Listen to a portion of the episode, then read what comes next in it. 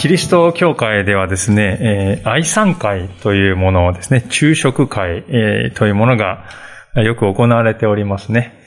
え、礼拝に集まった後で、まあ、日曜日のお昼にですね、一緒にご飯を食べるという、そういう時であります。まあ、ここ数年はですね、コロナがありましたので、なかなかね、えー、私たちの教会でも持ちにくくなったわけであります。だんだんね、少しずつ回復しておりますけれども、まあ、しかし私があの子供の、だった頃ですね、思い出すとですね、家族で通っておりました神奈川県の教会では、ほぼ毎週のように、えー、愛産会が行われておりました。で、まあ、教会の愛産会というとね、皆さんも記憶あるかもしれませんが、カレーとかね、うどんとか、まあ、そういう大量にとにかく作って配れるものってね、定番ですね。私はあの子供時代ですね、こう、カゴを持ってね、え大人200円ですって、子供100円ですって言ってですね、お金を、材料代を回収するというね、私、僕やりますって言ってですね、そういう役を買って出ておりました。え、そんな私を温かく大人たちが見守ってくれて、そして年配の方から私みたい子供までですね、大人数でですね、丸くなって食べるということは、それ自体、まあ子供心にワクワクするんですね。で、まあ、愛産会ではみんなが楽しそうに笑顔で語り合いながら、えー、美味しいご飯を食べるわけでありまして、で、その光景を見ていて私は子供心にですね、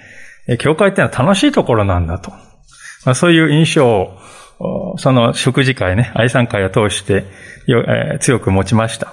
ですから今でもこの愛産会と言いますと、その時の楽しいイメージがですね、子供の心にこう、蘇ってくるのであります。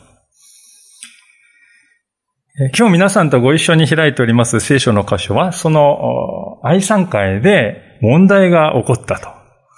いうことが背景になっております。舞台はですね、どこにあったかというと、今はトルコという国になってますけど、アンティオキアというね、ところにあった教会が舞台であります。このアンティオキアの教会国際色は豊かでありまして、え、民族の違いを超えて人々が共に愛産会を定期的に持っていたようなんですね。ところがある出来事をきっかけに、えー、ね、今までは、それまでは一緒に食べていたのに、ある出来事をきっかけに民族ごとにね、分かれて別々に食事をするようになってしまったというね、えー、ことなんですね。一体何が原因だったのかと。その背後には実は、その単に食事をするという、えー、そこだけにとどまらない、もっと大きなね、言ってみればキリスト教の本質に関わる問題が潜んでいたんですね。パウロはそれを見て取ったわけでありまして、その問題にですね、切り込んでいこうとしているわけです。今日の箇所で。それは引いてはですね、キリスト教の語る福音、良い知らせというのは何なのかということをね、私たち明らかにしてくれるわけであります。そのようなわけで、ご一緒に今日も聖書から教えられていきたいと思っております。さて、早速ですが、問題の発端となった出来事をご一緒にもう一度見たいと思うんですけれども、11節から、この2章の11節から13節をお読みいたします。ところが、ケファがアンティオキアに来たとき、彼に非難すべきことがあったので、私は面と向かって抗議しました。ケファは ある人たちがヤコブのところから来る前は違法人と一緒に食事をしていたのに、その人たちが来ると、カテレ派の人々を恐れて違法人から身を引き離れていったからです。そして他のユダヤ人たちも彼と一緒に本心を偽った行動をとり、バルナバまでその偽りの行動に引き込まれてしまいました。この出来事はケファ、つまりまあこれはペテロのことですね。弟子団のリーダーの、使徒のリーダーのペテロがですね、アンティオキアの教会にやってきたことから始まっておりますが、まあもともとペテロはですね、アンティオキアにいたわけではありませんで、エルサレムで伝道していたんですね。それでですね、このエルサレムで伝道していたんですが、エルサレムで非常にこう迫害が激しくなったんですね。クリスチャンに対する迫害が。それで、約北に 500km ぐらい離れたアンティオキアにですね、避難してきたんですよね。で、このアンティオキアの教会というのはですね、国際色豊かな教会と先ほど申しましたけれども、ですからペテロもそのようないろいろな人々と親しく交わっておりまして、で、このアンティオキアの教会で喜びの愛賛会が行われていたわけでありますが、で、このガラティアの手紙を書いたパウロもですね、このアンティオキアの教会に属していまして、そしてこの教会から派遣されてですね、まあ、一回目の伝道旅行にね、地中海をこう回っていく伝道旅行に出発するわけであります。そして、アンティオキアに帰ってきた時にですね、問題が起こった。それが今日のところなんですね。それは、12節でありますように、ある人たちが、エルサレムからですね、アンティオキアにやってきた時、その人が来るとですね、しばらくしてから急に、ペテロはですね、私はユダヤ人以外の人とは食事しませんって言い出したんですよね。それまでは、ね、どの国の人たちとも親しく食事していたのに、この人たちが来るとね、ユダヤ人と、以外は、私、ユダヤ人でない人と私は一緒に食事できないんですってこう言い出したわけですね。一体何が起こったんでしょうかそれはですね、この旧約聖書の中のレビキというところに記されているこれは食べても良い、え食物だが、これはそうでない食物というね、そういう規定があるわけでありますけれども、このエルサレムからやってきたですね、この割礼派として書かれている人たちはですね、その規定を守るべきなんだと。守らないと救われてないんだと。そういうことをですね、主張したと思われます。で、えー、この規定はですね、このレビキの11章からまあ15章ぐらいのところにかけて書いてあるんですけれども、今日まあその歌詞はですね、えー、細かく取り上げると時間がいくらあっても足りませんから、あさらっとこう言いますけれども、まあ、このようなですね、清い動物と清くない動物という区分がありました。えー、そして清い動物というのはひ、ひずめがある動物、鱗がある水の生き物、その他の鳥類、あるいはイナゴやバッタなどなどっていうね、決まってるわけですね。そして一方で清くない動物、これは食べてはいけないものは、ラクダとか岩タヌキ、ノウサギ、豚、そして鱗がない水生生物、ハゲタカ、ワシ、オオトカゲ、それから地を這うもの、うんぬんとね、こういろいろ細かく決まっているんですが、まあ大体ですね、ほとんどは食べてもいい動物なんですけれども、ごくですね、限られた、いくつかはですね、食べていけないという、そういうふうに決まっていたということ、そういうふうに理解していただければと思うんですが、まあ、どうしてこのね、区分ができたかというとね、これはこう衛生的に汚いか綺麗かという、そういう観念があるんだというふうに、そういうふうに語っている人もいますけれども、確かにまあそういう面はあるんですね。こう、豚っていうのはやはり火をよく通さないとね、非常にこう、最近の問題があるっていうのは皆さん今でも私たちは知っております。ですからまあ確かにそういう面もあるんですけれども、しかし一方でですね、そうではない部分もあるわけであります。ですから綺麗にね、衛生的にいいか悪いかだけで切れないわけなんですね。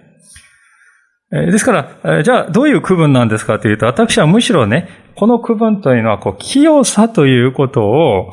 教えるために神様が与えてくださったレッスンの役割を果たしているんじゃないかとこう思っております。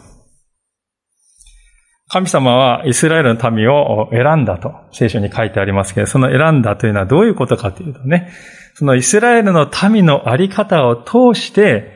神の清さということが地上のね、人々に表されていくようにしたいと。そういうふうに願ったんですね。え、まあ、いわゆる、えデパートのショーケースにある模型のようなね、これを見ると、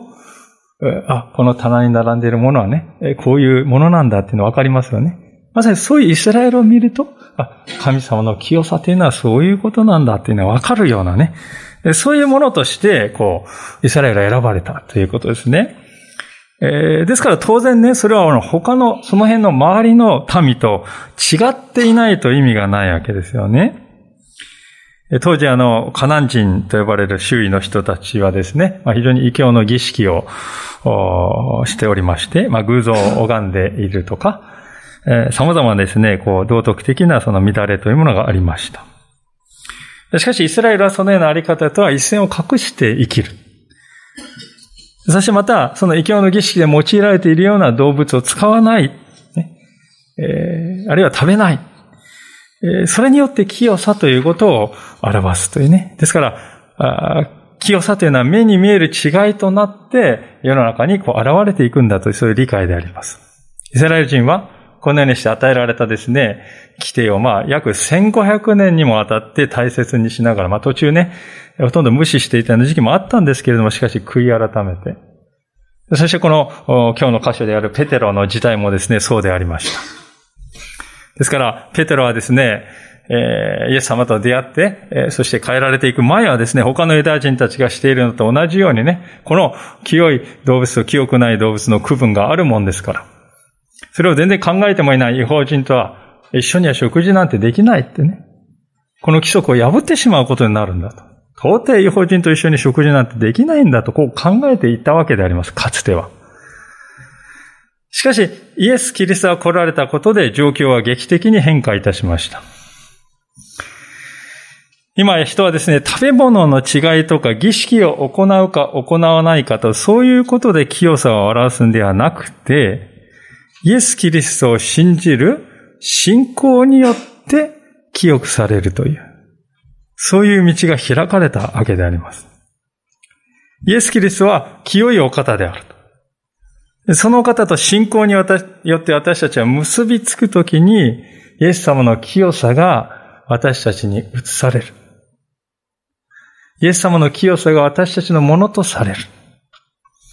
その結果どうなるかっていうと、私たちの霊ですね、心が変えられていく。心が新しく変えられていく。つまり、それまではですね、様々なこの食べ物のね、規定、儀式っていうのは、外側のことですよね、皆さんね。何かをするかしないか、食べるか食べないかっていうのは全部行動っていうか、外側のことなんですけれども、えしかし、内側が清められている。外側の清さを追い求める時代は終わったんだとね。そのことをペテロははっきりと理解したんだと。ある出来事を通してですね、使徒の働きの10章に書いてあります、幻を見て、ペテロはですね、外側の清さではなくて、内側の清さ、内側から清くされていくというね、そういう時代にイエス様によって、えー、なったんだということを理解したわけであります。で、それ以降、ペテロはですね、この食物の規定に縛られないで生きるようになったわけであります。ですから、イエス様を信じている他の違法人たちとも一緒に食事をするっていうね、えー、そしてそれは当たり前のことだと思うようになっていたわけであります。この、えー、アンティオキアにおいてですね、エルサレムからある人たちが来て、それまでは、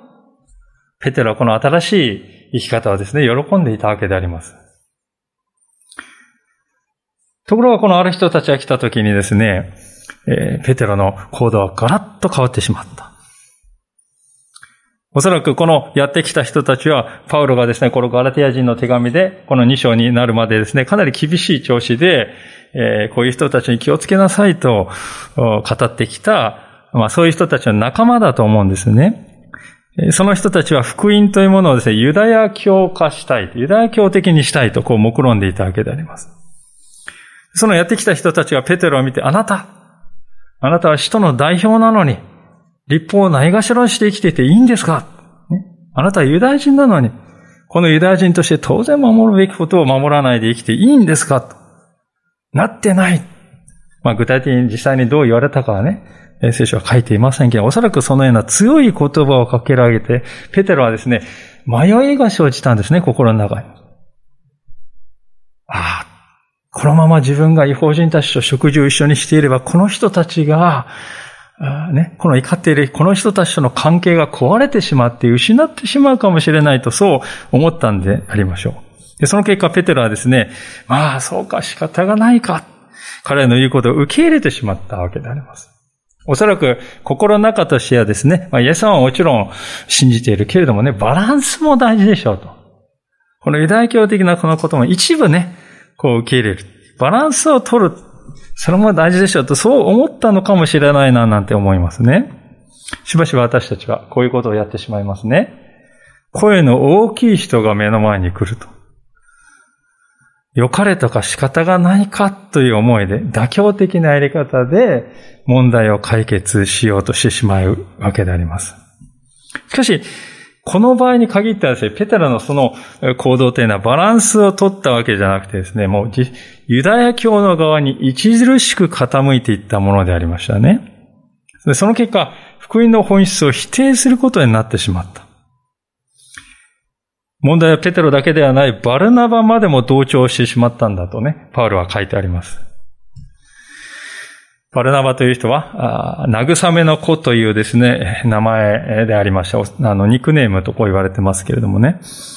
慰めの子。ですから彼はとても面倒見の良い人でありまして、癒されるっていうね。一緒にいると癒されるというような、あの、温和な人だったと思うんですけれども、この人はですね、パウロが改心したばかりの時にですね、もう誰もが大迫害者だったパウロをですね、恐れて近づかない中で、バルナバは私がね、彼を引き受けましょうと、身元引き受け人になりましょうと言って応援してきてくれた人ですよ。ですから、そのバルナバまでも、ペテロと同調してしまった。パウロにとっては本当にショックだったと思いますね。それまでアンティオキアの教会ではですね、愛産会っていうのはもう皆が一致してるねっていう、そう一致の象徴だったんですけども、今や、みんな、ユダヤ人とそれ以外分かれて、背中を向き合って食べている。分離の食卓になってしまっているわけであります。この光景というのは私たちにとって教訓ではないかと思いますね。私たちもですね、本当に時に難しい判断を強いられることがあります。それはですね、強い言葉で、えー、主張する人たちをね、えー、なんとかこう収めるために、ちょっとそちらを優先するのか。自分のね、本心を曲げて、でも優先するのか。それとも、いやいや、正しいことは違うよね。その正しいことを貫くのかと。大変難しい判断を強いられるということはありますね。そこでね、失いたくないっていう思いがですね、出てくるとですね、本質が見えなくなるわけですね。こちらの人たちを失いたくないとこう思うとですね、自分が、本当はこちらの一番大切にしていたものはこちらなんだけど、それもね、なんかよくわかんなくなってきてしまう。見失ってしまう。まあそんな状況に陥ることがあるかもしれませんね。確かに言えることはですね、私たちが恐れに基づいて何かを行動しているときはですね、それはほとんどの場合に祝福される結果を生むことはないということです。この時のペテロやバルナバの行動ってのは明らかにね、恐れに基づいていますよね。失いたくない、関係を失いたくない。まあ、そこで、パウロが放った一撃はですね、まさにそんな彼らの目を覚ますに十分な力を持っておりました。14節でありますが、彼らが福音の真理に向かってまっすぐに歩んでいないのを見て、私は皆の面前でケファにこう言いました。あなた自身ユダヤ人でありながらユダヤ人ではなく違法人のように生活しているのならば、どうして違法人にユダヤ人のように生活することを強いるのですか？パウロはですね、皆が見ている目の前で面と向かって、えー、ペテロに言ったと。その時のことを振り返っております。まあ、驚くようなね、光景でありますね。である人はこういうですね、こういわゆる対立的な構図っていうのはあまりね、えー、聖書の中でこう、大事にする必要はないということで、スーッとこう通り過ぎようとするわけであります。まあ確かにこういうですね、ことが、いつもあるべきことではないですね。そしてまた私たちがこういう歌詞を引き合いに出して、えー、ここにこう書いてあるから、自分も言わせてもらいますけれどもってね、そうやって、えー、兄弟姉妹を非難するようなあ、えー、材料として使うようなことはあってはいけないわけでありますが、そもそもパウロがこういう態度をなぜ示したかというとね、福音の本質が今や揺るがされている。危機に瀕していると、えー、確信していたからですね。ペテロたちはですね、自分がやっているだけならともかく、違法人に対してもあなたたち、このね、ユダヤ教の立法を守らないと、食物規定を守らないとダメなんですよと言い始めて、強いていたと。これは容認できない。なぜかと言いますと、それは、立法の行いによって救われるという道への逆戻りだったからですよね。先ほど言いましたように、儀式やですね、何かを食べる食べないするしないという外側のことによって清さを確保しようとするのが以前の考え方でしたが、そうでなくてキリストを信じることによって心が現れて、心が新しくされて、内側から外側に向かって清さがね、こう出ていく。そういうあり方こそが本来のキリスト教のあり方、福音ですけれども、しかし外面やね、儀式といったものによって、その実践によって救われるんですよと言っているに等しいことになるわけです。それはユダヤ教に逆戻りする。それは、つまりイエス様はいらないということですね。イエス様がいらないということになるということは、福音を根底からね、破壊するようなことなんだとパウロは見抜いておりました。残念なことにペテロやですね、バルナバには、そこまでのことであるという自覚がなかったんですよね。ということは、この段階ではまだペテロやバルナバは、福音とは何かということを理解しきってはいなかったということなんですよね。なんとなく分かっていても、福音の本質っていうのは何かっていうことを見抜いていなかったということです。そこでパウロは、福音っていうのはね、こういうことでしょ良い知らせ聖書が語り良い知らせってのはこういうことでしょうと、15節からのところで力強くそれを語っていくのでありますが、お読みいたします。15節、16節。私たちは生まれながらのユダヤ人であって違法人のような罪人ではありません。しかし、人は立法を行うことによってではなく、ただ、イエス・キリストを信じることによって義と認められると知って、私たちもキリストイエスを信じました。立法を行うことによってではなく、キリストを信じることによって義と認められるためです。というのは、肉なる者は誰も立法を行うことによっては義と認められないからです。まあ、15節を見るとなんかね、こう、パウルは自分やペテロがユダヤ人であるということを誇っているかのように読めるわけでありますね。あの人たちは罪人、私たちは違いますよって、そういうふうにね、ちょっと誇っているように読めるんです。でも、そういう意味ではありませんね。これは、どういうことかっていうと、何が罪で何がそうでないかということをユダヤ人は知っているよねとそういうことなんですね。えー、神様からモーセの実会に代表されるような旧約聖書の立法を与えられておりますから、そこにこれが罪であるということは書かれているわけです。これが違法人とユダヤ人の違いでありますね。まあ、違法人、つまり私たち日本人も含んでいる外国人ですけれども、立法を持っていません。立法を持たないままに生きておりました。で、それはどういうことかっていうと、自分で正しいと思うことをするという、そういう生き方ですよね。何かこう、絶対的な基準に照らし合わせて判断するっていうんじゃなくて、自分で正しいと思うことをすればいいんでしょと。そこの点でユダヤ人と大きな違いがありますね。パウロは、そこが違うんだよとこう、15節で言っているわけであります。じゃあ、ユダヤ人っていうのはその立法を与えられているのだから、じゃあ自動的に安泰ですよねと、そういうふうに考えられるんですか？いや、そうじゃないでしょうと。16節はパウロ言うんですね。そもそもユダヤ人と違法人の違いっていうのは、ユダヤ人は何が罪であるかを知っているけれども、やっぱり罪人。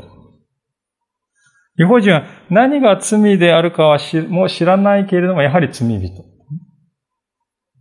え、どちらも罪人なんですね。神様の目から見れば罪人であることに変わりはないです。神様ですから、えー、ユダヤ人は特別扱い、別枠って言ってね、エコひいきするようなお方ではないですね。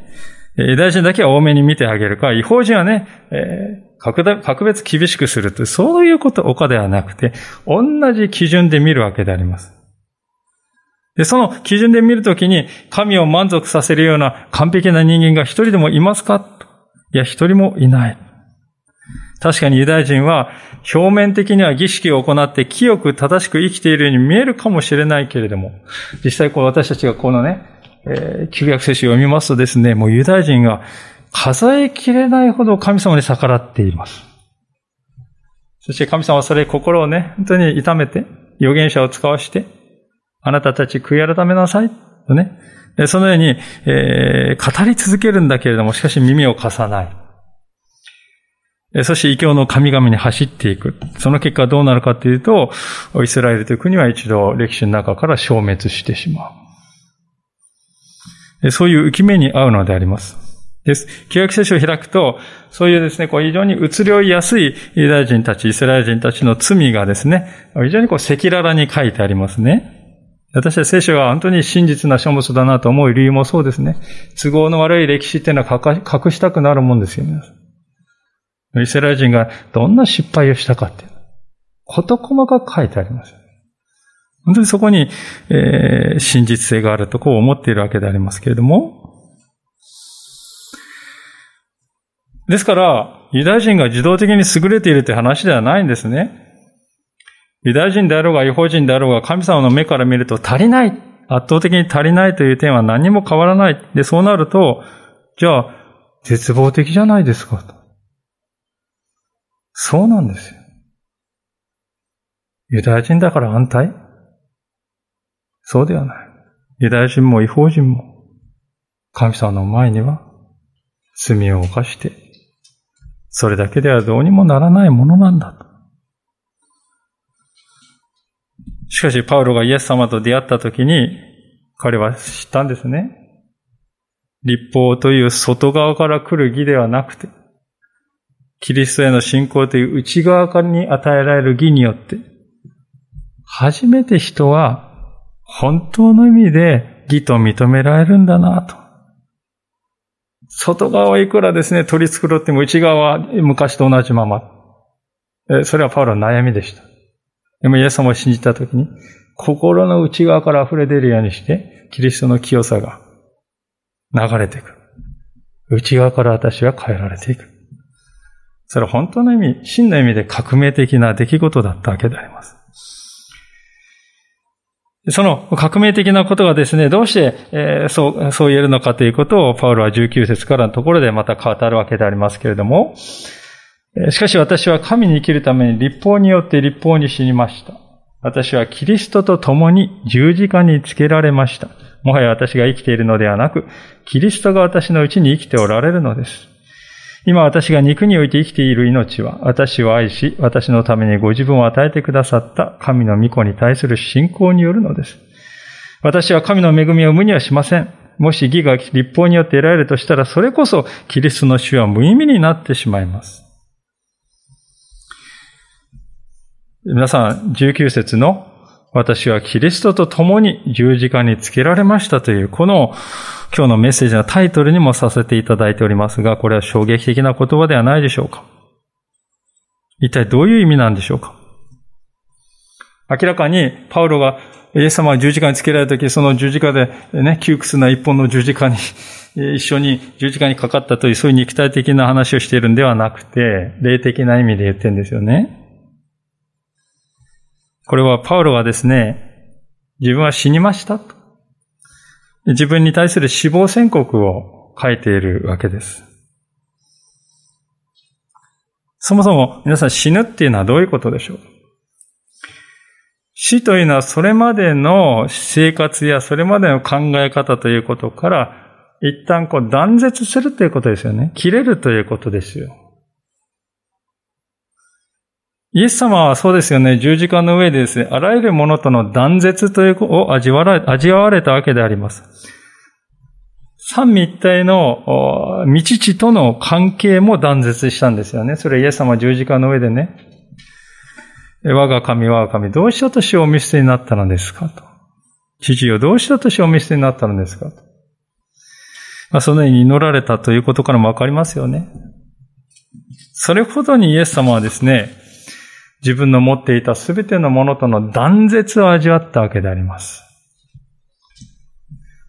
では、パウロが私はキリストと共に十字架につけられたという時にですね、どういうことかって、それは私たちの人生においてもそういう断絶が起こるということを意味しております。まあ、わかりやすいようにパウロ自身のですね、人生を題材にちょっとこのことを考えてみたいんですけれども、パウロという人はどういう若い頃を過ごしたかというと、立法のエリートでしたね。彼はもう立法を、この立法をですね、誠実に守り通すということによって、自分は救いを達成できるんだと。そう考えておりまして、熱烈にですね、ありとあらゆる情熱を傾けて立法を学んで、いつ、いつしか彼は、彼は東大一だよと。そう言われるほど優秀な人材になった。それが彼にとってステータスでした。えー、彼は将来職望されているよね。まあそういうことは彼にとって誇りでありまして、アイデンティティそのものでありました。しかし、キリストと出会った時に、かつては人生の誇りのすべてであったそういうものが、塵に等しいんだと、そう思うようになった。思えば立法ですね、追い、求めていた時も彼の心の中には絶えず不安がつきまとっていたのでしょう。立法を一生懸命やっているけれども、それでも私は不十分じゃ、不十分なんじゃないだろうか。足りてるんだろうかこれで本当にいいんだろうかどこまで行っても不安が消えない。これは私たちとも共通するような体験ではないでしょうか。多くの人が劣等感に悩んでおります。また反対にエリートとこう呼ばれている人でもですね、恐れていますよね。この競争からいつ自分は脱落するだろう。今はいいけれども、明日にでもあなたはもういらないと言われるかもしれないと、もうそう恐れている。仮にそのような不安を私は感じていませんと生きていたとしても、やがて私たち人生の最後にはこの死という未知の世界が待ち、私たちを待ち受けているんです。その先に何が起こるのか想像もつかない。ですから、生きるということは恐れに満ちている。ということですよね。不安に満ちている。そういう人がキリストと出会うときにそういう過去の恐れとの一切との断絶が起こるんですよ。もうそうやって私たちはね、責め立てていたね。あんたそれでいいのか責め立てている内なる声というのはですね、もう私たちに対して何の力も持たなくなる。断絶したんですか。キリストが死なれたことによってですね、本当に断絶を味わったように、私たちがキリストを信じキリストと繋がることによって、私たちも断絶を味わう。そしてキリストは三日目に蘇られて新しい命がそこから始まる。パウロがここで私はキリストと共に十字架につけられましたというとき、それと同じ断絶が私たちの人生にも起こるということを表しています。それがね、共にということの意味です。もう私たちを責め立てていた劣等感や恐れやまた不安というもの、そうした一切のものはね、もう何の効力も持たなくなったんですよ。死んだんですから。断絶したんですから、古いものに対して。そして今やね、この世は私たちを受け入れてくれなかったかもしれないけれども、キリストは私たちを永遠に受け入れてくださっているという、そういう新しい世界。そういう喜びをパウロはですね、抑えきれなかったのか、20節を見ると、もはや私が生きているのではなく、キリストが私のうちに生きておられるんだとまで言うわけです。これってなんかこうね、自分がイエス様に吸収されちゃってね、自分じゃなくなってしまうんかなと、そういう話のように見えるんですけども、そうではないですね。これは、自分自身に絶望してしまった人がね、その絶望から救ってくれた人が現れる。すると今度はね、その人に感謝して、その人が願うように自分は生きていきたいんだと。そう考えるようになったということですよ。もう自分には絶望するほかないわと。でもその絶望から救い出してくれた方がおられる。じゃあ、その方の願うように私は生きたい。そういう風に変わったということを表しています。つまり、パウロにとって今やキリストが人生の唯一の意味になったんですよと。それだけの変化を与えることができるのは、ただ私のために命を与えてくださったキリストだけです。彼は言うわけであります。これがね、皆さん、福音の真髄というものですよ。立法に逆戻りするっていうことはね、今言ってきたことの全てをリセットするということなんです。ご破産にして最初に逆戻りするっていうことなんです。あの不安と恐れにですね、苛まれていた、ね、その中に逆戻りするということなんです。すべてをなかったことにするということなんです。ですからパウロはです、こんなにね、毅然としてペトロであろうと立ち向かうんです、相手がね。でそういうことが分かってきますとね、パウロがキリストへの信仰ですよと。キリストへの信仰ですよと何回も何回もですね、強調していることが意味が分かってくるんじゃないでしょうか。それはね、信仰によってキリストとこう、つなぎ合わされる、ね、結び合わされるという、そういうことはなければね、キリストが十字架で死なれたその死が私たちのものにならないんですよ。キリストが十字架で死なれてこの世との一切の断絶を味わわれた。イエス様を信じるとき、その死が私たちのものとされて、私たちもこの世に対して死ぬ。古きものに対して断絶する。でそれがね、信仰がなければ、それが私のうちに起こらないわけですけど、依然として古い自分のままで生きているということですね。古い生き方というのは、つまり、頑張るんですよ。頑張って外側は立派に見せるんです。でも内側を一枚めくってみると絶えず不安である。本当に私は神様に受け入れられているんだろうか？これでいいんだろうか？足りてるんだろうか？どこまで行っても確信は持てないという、そういう人生であります。しかし、信仰によってキリストと次はつなぎ合わせるならば、その時キリストの十字架の死が皆さんのものになる。パウロが語っているように、キリストが今や私のうちに生きてくださっていると。一人ではない。そう実感できるようになって。私たちは恐れや不安というものから解放されていくことができる。つまり、鍵はキリストへの信仰だということです。では、皆さんはこのキリストへの信仰ということをどういうふうに理解しておられるでしょうか？まあ、ここがね、今日の最後のところに向かっていく一つの大きな重要なテーマですけれどもね。皆さん、キリストへの信仰ってね、どういうふうに理解しておられますか？おそらく多くの場合に信心深いということだとね、そういうふうに考えているんではないでしょうか。つまり、私は頑張ってね、イエス様を信じ込もうとしてますよと。信頼、信じようとね、信仰しようとこう、頑張ってるんですというね。で、皆さん、その場合に、果たして何を信じているんですか？え、イエス様はいるっていうことを信じてますね。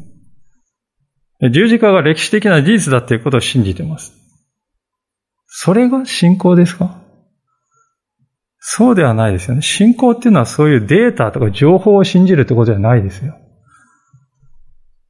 そうではなくて信仰っていうのは信頼ですよね。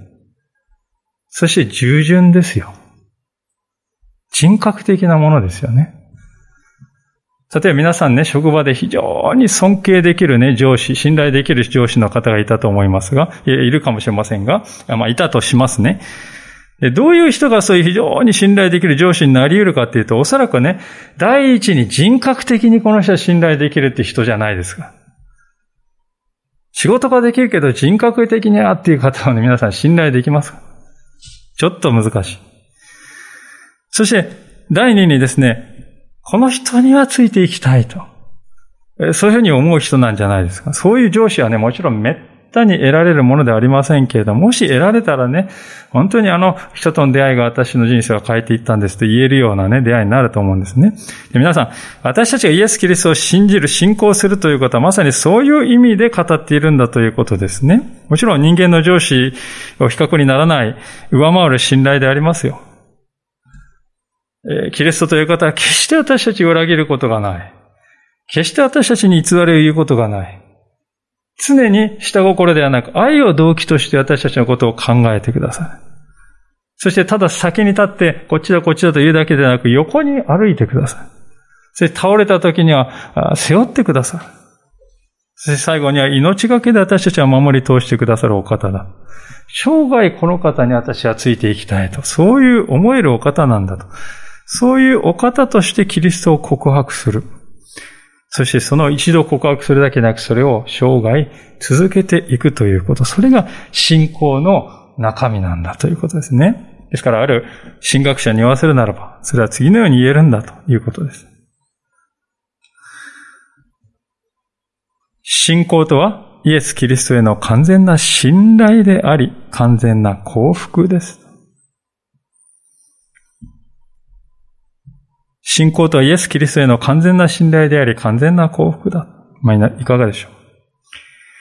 う明らかにこの場合ですね、目線はどこを向いているかっていうと、キリストご自身を向いてますよね。これがね、信心との違いなんですよ。信心っていうのはですね、自分自身を見ているんです。つまり、こんなに私は一生懸命やってるんだからいいことがないとおかしいよね。そういうふうに思っている。神を見ているように見えるんだけども、しかし、こんなに私は熱心であるという自分自身の姿を見て、そこに満足していると。ですから皆さん、信心というのは時に神様から私たちを引き離してしまうことになりますよ。自分を見続けてしまっているから。神を見ることがないんですね。ペテルとバルナボが道を誤っているのはまさにそうではないですか？彼は、あなたは立法を守っていないと言われて責められて、そうかじゃあって言ってね。でそうすると立法を守っている自分っていうですね、安心感が得られるわけですよ。逆に言うとね、イエス様だけじゃ足りないかもしれないということなんですよ。イエス様だけで足りない立法も必要なんだなと。そういうことね。で、結局ですね、そうなるとどうなるかって、立法っていうのは完璧を要求しますからね、常に。完璧でないと達成できないもの。完璧でないと救われないというところで滑り落ちていってしまったんですね、ペテロたちは。でそこにパウロが手を差し伸べて彼ら二人をですね、助け出しているという、それが今日の話であります。皆さんいかがでしょう？今日私たちはこの福音に立つということは簡単ではないということを改めて見てまいりましたが、全体として今日の箇所を教えていることはですね、真理というものは中庸はないということですよね。ここでペテロか、あるいはパウロか、どっちかですよ。パウロ半分、ペテロ半分でいいんじゃないですか。それはペテロを選んでるのと同じですね。もちろん私たちが出会うすべてのことはこういう白黒はっきりつけられるものではないかもしれません。でも聖書の真理においては別なんですね。私たちは時にですね、時に鋭く対立するように見える事柄が広がって目の前にあるなという、そう思う経験をすることがありますが、そのような時に私たちはどうすべきかというと、神様の恵みと聖書の御言葉、そして主から与えられた洞察力を持ってですね、どちらがパウロなんだろうかと。見分けるという力を養わなくてはならないと思いますね。そうでないと。ペテロだって足元を救われたんですよ、皆さん。であれば私たちもいつ何時ね、すでに持っている自分のイエス様に与えられている素晴らしい愛もですね、失ってしまうかもしれない。見失ってしまうかもしれない。他のものによって目が奪われてね。また私たちが信仰生活を送っていくとき、同調圧力ということにはいつも注意しなくてはならないと思いますね。ペテロが自分の行動をコロッと変えてしまった理由はまさにそうです。周囲の人の言葉に引きずられる。批判を恐れて関係を失うということを恐れるあまりにイエス様から心が離れてしまった。そこである解説者が次のように語っております。その言葉をですね、え見て終わりたいと思うんですけれども。私たちがどんな決断を下そうとも、誰かがその選択を批判するでしょう。人々からの批判を恐れて手錠をかけたら、私たちは何も成し遂げることはできません。そのような恐れは同調や屈力に他なりません。ペテロはそのプレッシャーを感じたとき、誤った決断をしました、下しました。しかし彼、神は、御霊に生きる私たちに、恐れずに御心に従うようにと呼びかけておられるのです。私たちに必要なのは勇気であり、感情や刹那的な情熱や他人への恐れではなく、信仰とその意味とに従って生きる勇気なのです。いかがでしょうか？私たちは誰を見つめて生きているのでしょうか？自分を見ているのでしょうか？それともキリストを見ているのでしょうか？そのことが今日問われております。キリストを見つめてキリストと共に歩み出したいと思います。この方を常に信頼し従って歩んでいきましょう。この方こそ私たちのために命を投げ出してくださった唯一のお救いなしなのですから、お祈りをしたいと思います。